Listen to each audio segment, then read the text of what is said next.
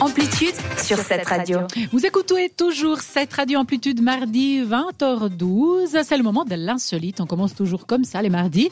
Alors, euh, pour l'insolite de ce soir, on aurait pu parler de la personne qui a euh, joué les bons numéros de l'euro million, mais au loto. Mais je, l'ai fait la semaine passée. Ah, mais j'étais pas là. Mais heureusement, mais heureusement, heureusement que je l'ai pas fait. Tu vois, tu Et on- est a, connecté, On est hein. connecté. On a un feeling. On a un feeling. Alors, il y a, effectivement, la semaine passée, pour ceux qui nous écoutent, Mm. ils ne savent pas, je n'étais pas là.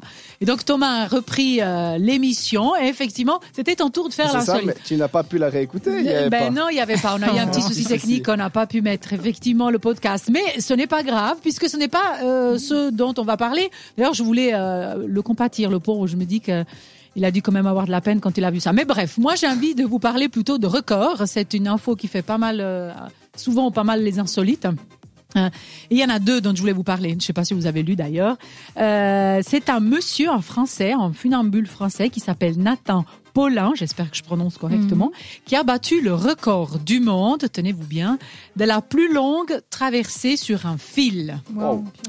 Alors il a quand même chuté, le pauvre, ça il faut dire. Il est mort du coup. Non, il est, il est- ils sont attachés. Mais Ouais. c'était vraiment à la fin. Donc, il a quand même pu battre euh, le record.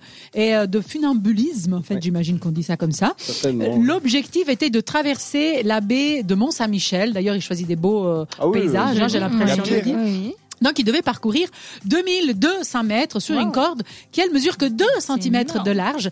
Et il était suspendu à 95 mètres au-dessus du vide. Euh, il s'était donné plusieurs jours pour essayer, hein, pour établir le record, mais finalement, le premier euh, essai a suffi, même s'il est tombé.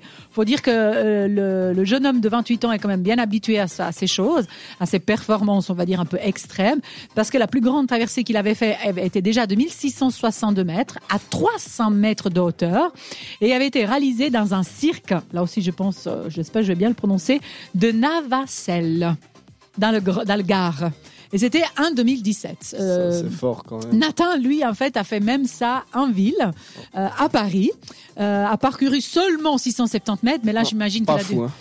mais j'imagine qu'il fallait avoir quand même des autorisations pour faire ça encore plus compliqué, parce que c'était les mètres qui séparaient la Tour Eiffel du Trocadéro, donc en pleine ville, Ah ouais, en fait. c'est. à 7 mètres d'auteur. Loin. Et ce qui est marrant, c'est quand on lit euh, son interview, il dit qu'en fait, au début, il avait peur du vide. Il Ah avait oui. ça. Alors, bah, Bah, voilà. bah, je vais faire comme lui alors vu que j'ai peur du vide. Comme quoi, comme quoi, on peut surpasser Ouais. tous nos peurs. Et puis, l'autre record, euh, parce que j'ai dit pluriel quand même au départ, je vous le rappelle, j'ai dit des records. On parle d'une dame cette fois. C'est bien comme ça, on a les deux.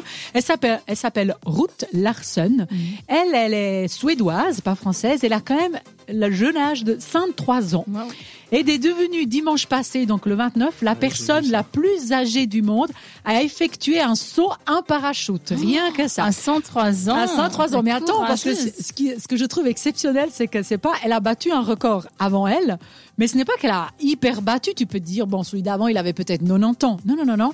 Le, le record qu'elle, elle a battu, c'était de quelqu'un Qui avait 103 ans et 181 jours, Mhm. alors qu'elle, elle en a 103 et 259 jours, monsieur, dames. Mais bon, et puis elle a dit qu'elle trouvait ça hyper sympa, qu'elle le referait volontiers. Alors moi, j'ai envie de dire, j'aimerais bien arriver comme elle à 103 ans, puis avoir la force et le courage de Avec faire un ou en sans canne. Bah pour le soin en parachute, tu Et t'en tu fous. tu. Mais bon. C'est pas elle qui a ouvert le parachute. Non, non, elle Oui, était, tu elle était pas tu toute seule. ouais, je pense. Non, deux. non, non, jamais toute seule. Je sais pas comment on appelle ça, le saut en parachute, un double Binôme, ou un, tandem. un tandem. C'est quelqu'un en fait qui te dirige, Mhm. évidemment. Oui. Non, je lui laisserai pas non plus si elle était experte peut-être le faire. Enfin bon, bah voilà. Alors d'ici là, parce qu'on ne sait pas si à 103 ans on arrivera à le faire. Ah oh là là. On va quand même rester avec un petit peu de musique. On a Maron and Megan T. Stallion avec Beautiful Mistakes. Ensuite, Jane Alright. Et tout de suite, euh, Mon Amour. À tout à l'heure sur cette radio. T'écoutes Amplitude. Seulement